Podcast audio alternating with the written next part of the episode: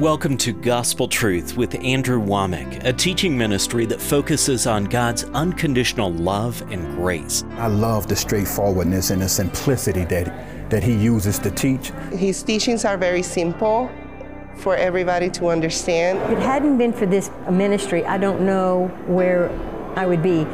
And now, here's Andrew. Welcome to our Monday's broadcast of the Gospel Truth. Today is the beginning of my second week teaching from this brand new book that I've got out, first time we've ever offered it, More Grace, More Favor. I tell you, this is powerful. I've really enjoyed this, and this teaching is just a foundational truth. I've been using these verses primarily out of 1 Peter chapter 5. Let me just go back over and read this in verse 5. It says, Likewise, ye younger, submit yourselves unto the elder. Yea, all of you be subject one to another and be ye clothed with humility, for God resisteth the proud, but giveth grace to the humble. Humble yourselves therefore under the mighty hand of God, that he may exalt you in due time, casting all of your care upon him because he cares for you. This is basically the exact same thing that the apostle James said over in James chapter 4. Let me read this to you out of, of that account. It says in verse 4, Ye adulterers and adulteresses, know ye not that the friendship of the world is enmity with God? Whosoever therefore will be a friend of the world is the enemy of God.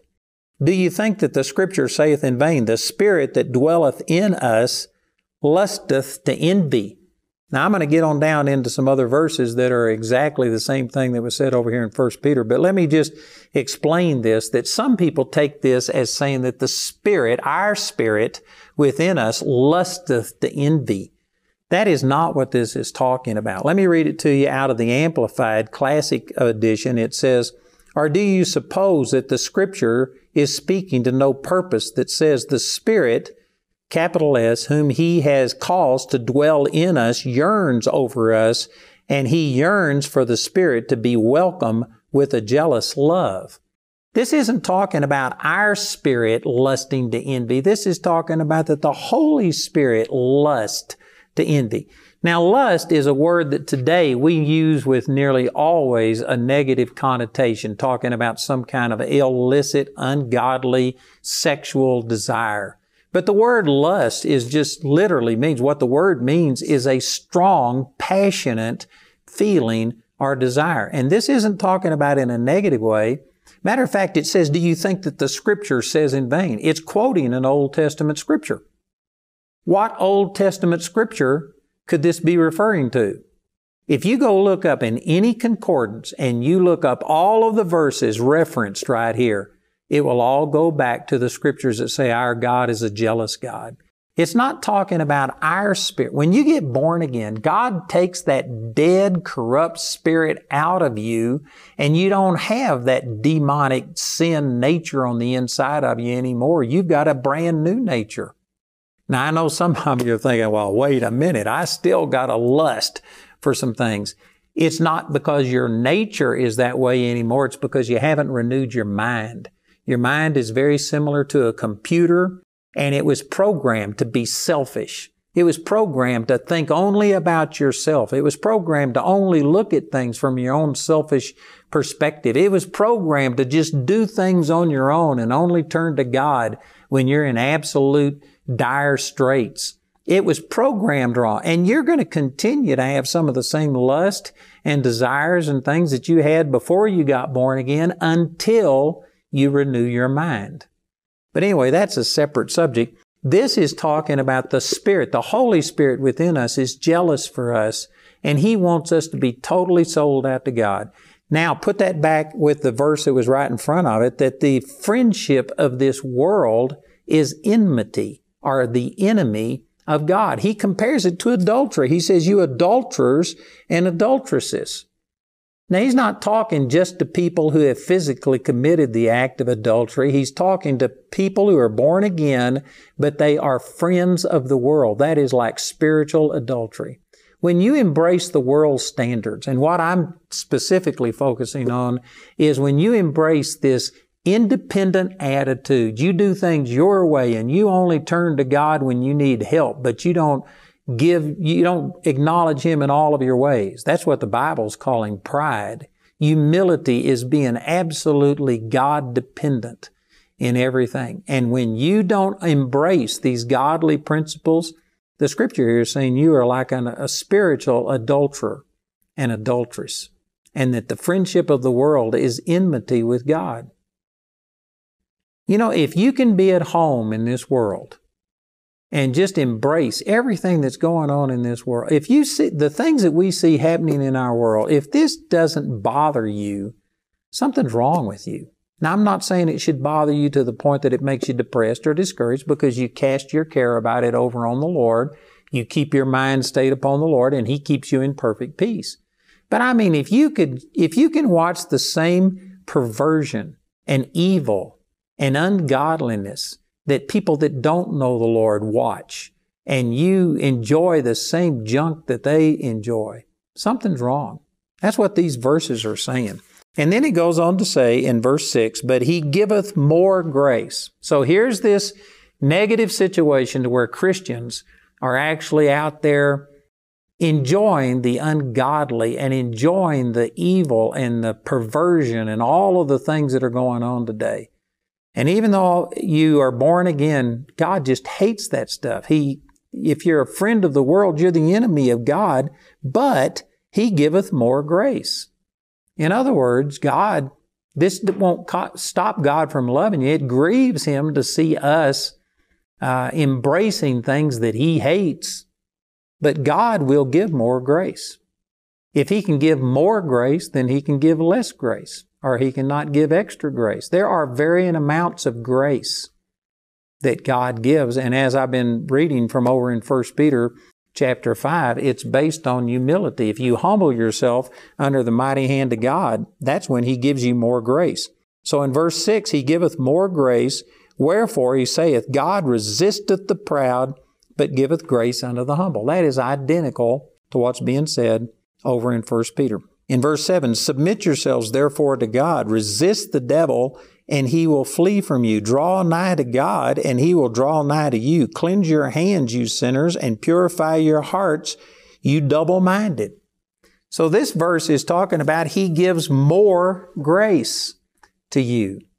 If you want more grace, well then praise God. The key to it is humility. And again, I've said this a number of times, but grace isn't only describing how we receive things in an unmerited, unearned, undeserved favor. But grace is everything that God has, everything that He is, everything that He can do on an unearned, undeserved basis. So if you want more grace, if you need more power in your life, you know, say for instance, that healing exists. And you've heard me give testimonies about how God has healed me and people that I've prayed for, and you believe that but you aren't experiencing it. You know what? You need more grace. You need more of the power of God operating in your life. And how do you do that? You humble yourself. And man, I could give many applications of this, but here's just one small application. You know, when it comes to healing, when it comes to health, I would say that the world has basically boiled it down to that it's all about diet and exercise. They take the spiritual component out of health completely. And yet there's many scriptures. I mean, there's dozens of scriptures. Just a few examples are a merry heart does good like a medicine. Honor your father and mother and you'll live long. If you desire life and long days, then you honor the Lord out of Psalms chapter 34 and just on and on all of these things go. The scriptures show that spiritual things, I believe, are more important than just physical things. Now, I'm not saying that eating right and exercise isn't a part of your health. And this is just Andrewology. As far as I know, the Bible doesn't put a percentage on it, but Andrewology, I think that, that diet and exercise, uh, taking care of yourself is probably 20 or 30% of your health.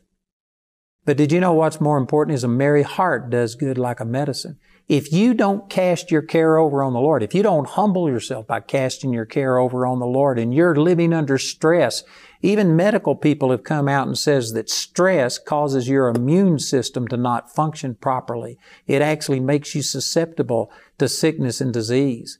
And so if you're living under stress, if you aren't casting your care over on the Lord, did you know that that's going to affect you physically and it's going to allow things to come in? I actually had an employee one time that his blood pressure just went through the roof, 200 over something. And I mean, he was in critical shape. So he went to the doctor. The doctor gave him all of this stuff. He started eating things. He ate so many carrots that he literally turned yellow. I mean, he just did everything to the extreme. He fixed this fish that smelled terrible. And one time I smelt that as I was passing his office and he was fixing lunch and I went in and said something and he says, you know, you need, you ought to take care of yourself. And he started preaching to me and he had gotten his blood pressure down to an accept, acceptable level by these diet and things that he had been doing. And he, he started preaching to me and he says, let me take your blood pressure. I'm going to show you. So he took my blood pressure and my blood pressure at that time was, I think, 118 over 78 or something like that. I mean, it was perfect. And he got so upset. He says, I'm eating all of this stuff. I'm doing all of these things. And here you are and you don't have high blood pressure. He says, I just can't understand it. And I told him, I said, one of the reasons is because I cast my care over on the Lord. I do not take care about things. You know what that is?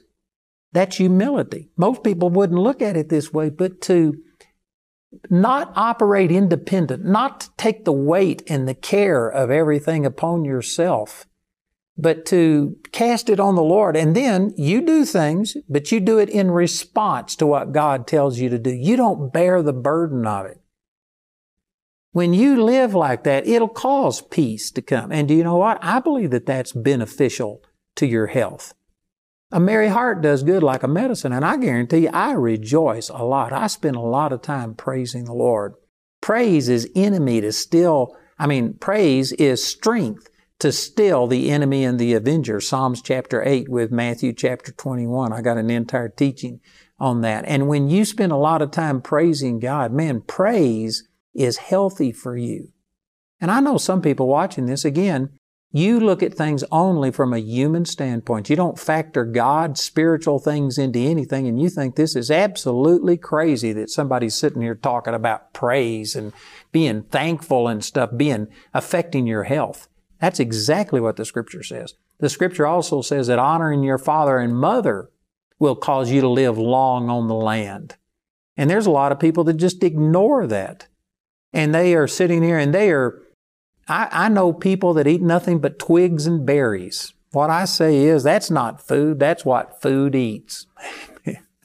I'm not against anybody that has these extreme diets, but I've got some of my friends that are on these extreme diets trying to lose weight.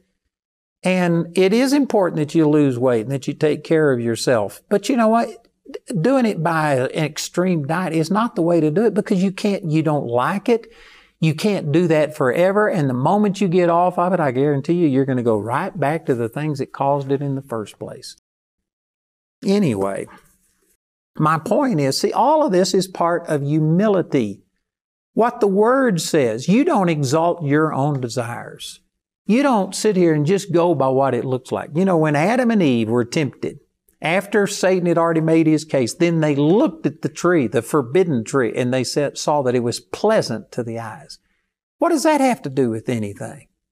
It was satisfying their, their desires. They were beginning to start living by desires instead of by what God said.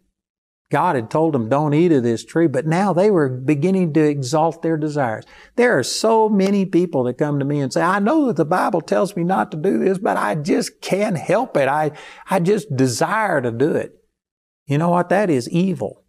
That is not humility. You are exalting your desires. You're satisfying your basic desires more than you are loving God. That's wrong. So they saw that the tree was to be desired it, it was uh, pleasant to the eyes and a tree to be desired to make one wise. That's all self promotion. Yes, it was disobedience, but it was also pride, exalting themselves, exalting their own wisdom. And I tell you, this is at the, at the basis of all of our problems is the fact that we just haven't yet yielded ourselves, humbled ourselves, and made ourselves completely dependent upon God. Pride is the opposite of who God is. Jesus said in Matthew chapter 11, Take my yoke upon you and learn of me, for I am meek and lowly in heart, and you shall find rest unto your souls. Jesus, God in the flesh, was meek. If you aren't meek, then you aren't godly. God loves you and He'll give more grace. But I tell you, if you want to accept that, you need to humble yourself. You need to be meek and lowly like Jesus. Jesus didn't promote Himself. You know, I think that one of the greatest moments in Jesus' ministry was when he had the people come and uh, he fed the 5,000 and because of it, he, the, he went over the lake and the next day they went around the lake. They found him. It says that there was at least 5,000 men and they wanted to come and by force make him king. But he knew that the reason they were uh, wanting to promote him wasn't because they truly loved him and were committed to him. It was because he, they saw the food multiply. They saw him as their cash cow. They saw him as the way of just getting their own needs met. And so, because he knew that their heart wasn't right, he began to say some tough things to him. They said, Show us another sign. Moses made manna come down out of heaven. He says, you, Can you provide manna? See, again, they weren't worshiping him for who he was. It was for what he could do. It was all selfish and stuff. And so he says, I am the manna that came down from heaven. That wasn't what they wanted. They wanted to see some physical manna. They didn't want him to make a comparison and an allegory out of it. And so they began to criticize him and they said, What are you talking about? How can we eat you? And uh, he says, Unless you eat me, you have no life in you. And they thought he was talking about cannibalism. Did you know that most preachers today are so preaching for the approval of people? So that they can look good, so that people can talk about how awesome they are. They aren't preaching to honor the Lord, but they're preaching to uh, get the pat on the back and the acclaim of people or their money or their uh, support or whatever it is. And most preachers, because of that, if people were to misunderstand what they were saying and somehow or another think that they were talking about cannibalism, most preachers would hurt themselves trying to backtrack and explain and say, oh no, that's not what I was saying. Please let me explain this. You know what Jesus did when they thought he was talking about physically eating his flesh and drinking his blood? Instead of apologizing, he made it worse. He said, I'm telling you the truth. No man can, unless you eat my flesh and drink my blood, you do not have any life you. He didn't apologize. He didn't backtrack. He was speaking the truth, and if they didn't receive it, fine. And did you know because of that, it says right there in John chapter 6, I believe it is, that because of this, many left him and went back and didn't follow him anymore. They turned from a mob that was going to exalt him and make him king into a, a mob that rejected him and left him. And instead of him, you know, somehow or another crying and saying, Oh, it's terrible. Look at the people that left. He just turned around to his disciples and in effect he says, There's the door. If you aren't pleased, you can leave too. He did not defend himself. He didn't promote himself. He was dependent upon his father. He said what his father told him to say. He made that statement many times. And because he had represented his father correctly, he didn't care what the people thought. I think that was one of his greatest hours. I really believe that that revealed that he was not a man pleaser. He was not out to appease people. He was out to glorify his Father. And I think that was one of his greatest moments. Most people would look at that and think, what a failure.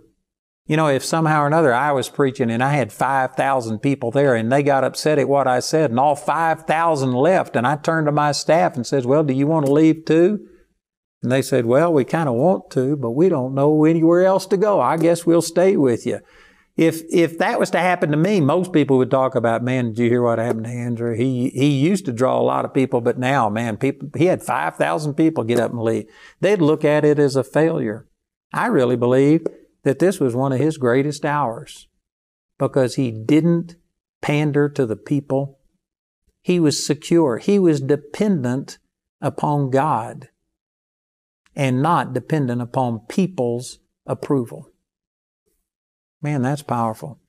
If you are a person that is easily offended, somebody doesn't like you, and because of it, man, you just fall apart. You just can't handle it because people are rejecting you. I'm saying this in love, but you are a very proud person. You are promoting yourself. You know, Jesus went on to talk about how you have to deny yourself. You have to die to yourself. That unless you de- deny yourself, you can't really have relationship with God. There's a lot of applications you could make, but what I'm talking about right here applies directly to that. That if you want the approval of men, if you have to have their acclaim more than you have God's, then you aren't walking humbly with God. You are limiting the grace that will flow towards you. God resists the proud. And the only reason that we are devastated when people criticize us is because we are codependent upon them. We need their approval. We aren't totally dependent upon God. You are wanting your own you're wanting your own press releases to be read and approved and you want everybody to look at you that way and stuff. Man, you just need to get get over that. Pride is the opposite of what God's kingdom functions on. And if you operate in pride, you are going to be limiting God's ability in your life. It says in James chapter 4 verse 8, draw nigh to God and he will draw nigh to you. The way you draw nigh to God is to humble yourself. It says, it, though the Lord be high, yet hath he respect unto the lowly, but the proud he knoweth afar off. That is from Psalms chapter 138, verse 6. He knows the proud afar off. Now, again, this doesn't mean that God doesn't love you. It doesn't mean that God changes in his attitude towards you, but God doesn't like pride. You know, I have a lot of people that work for me, and to the best of my ability, I love all of my employees. I'm not against any of them. I'd like to see every one of them prosper. But when it comes time to promote people, I am not going to promote people with a bad attitude. Because if you promote it, well, then you're promoting that bad attitude and it works like an infection and it just spreads. I think that that's the way that God looks at us. God loves all of us, but He's not going to promote. He's not going to increase your influence and increase His grace towards you when you're operating in pride because that is anathema to God. He does not like that. The proud, He knows afar off. Do you want God to be near and close to you, or do you want Him to be far off? I, I think everyone would say we want to be close. Well, the proud, He knows afar off. We need to humble ourselves and draw nigh to God. Again, let me advertise this book. This is a brand new teaching. More grace, more favor. And I believe that this would be a blessing to you. We're offering this for a gift of any amount. We also have CDs and DVDs. And if you get any of those products, you can also request this little booklet on self-centeredness, the source of all grief. I guarantee you this will become something that changes your life.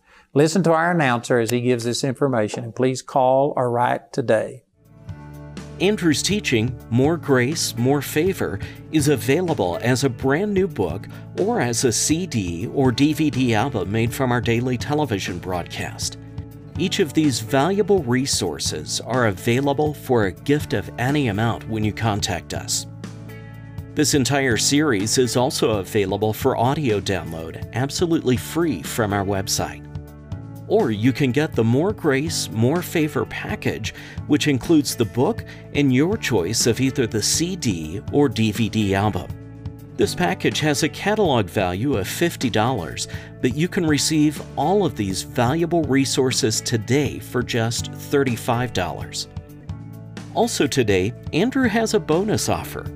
You can request the Self Centeredness, the Source of All Grief booklet for free when you order either the book CD, or DVD album from Andrew's new teaching, More Grace, More Favor.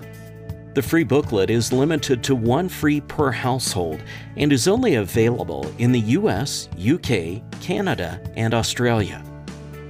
Go to awmi.net to see all the ways you can get these teachings.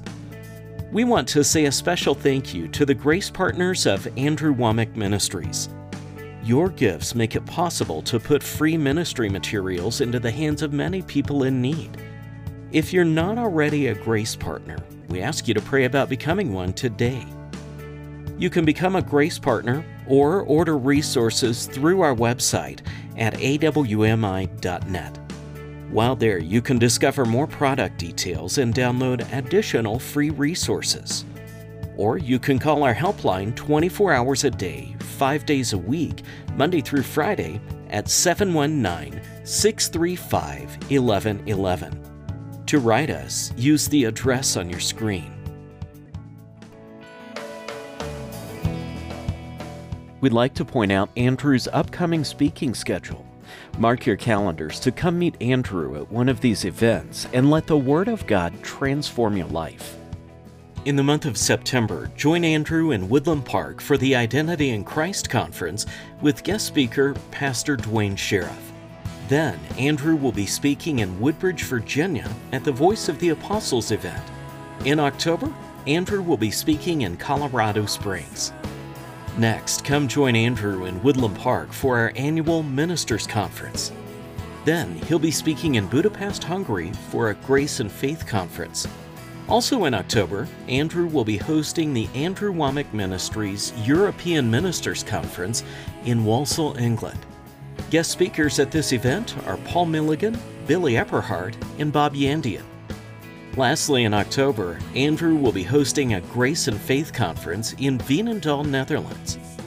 And in November, come to Woodland Park for the annual Women Arise conference. Speakers at this event include Tracy Asia, Karen Conrad, Sue Nutman, and Audrey Mack. Please note, Andrew will not be speaking at this event. For more details on Andrew's next meeting in your area, visit our website at awmi.net. I want to let you know that our phone center has expanded our hours to where it's 24 hours a day, Monday through Friday. And we receive about 40,000 calls a month. The majority of those are prayer calls. We are seeing awesome things happen. We've seen uh, people raised from the dead by relatives that called in and asked us to pray with them. We've seen miracles of healing. We are seeing God touch people's hearts, change people's hearts. And uh, you know, the devil doesn't just fight you during the work hours, it's 24 hours a day. So we're open 24 hours a day, five days a week, 719 635 1111. The information will be on your screen, but I encourage you to call and take advantage of not only the products that we're offering, but we have some of the best prayer ministers on the planet, and now it's 24 hours a day, five days a week. If you'd like to receive prayer, Andrew Wommack Ministries is here for you. Call our helpline at 719 635 1111, 24 hours a day, five days a week. Prayer ministers are standing by.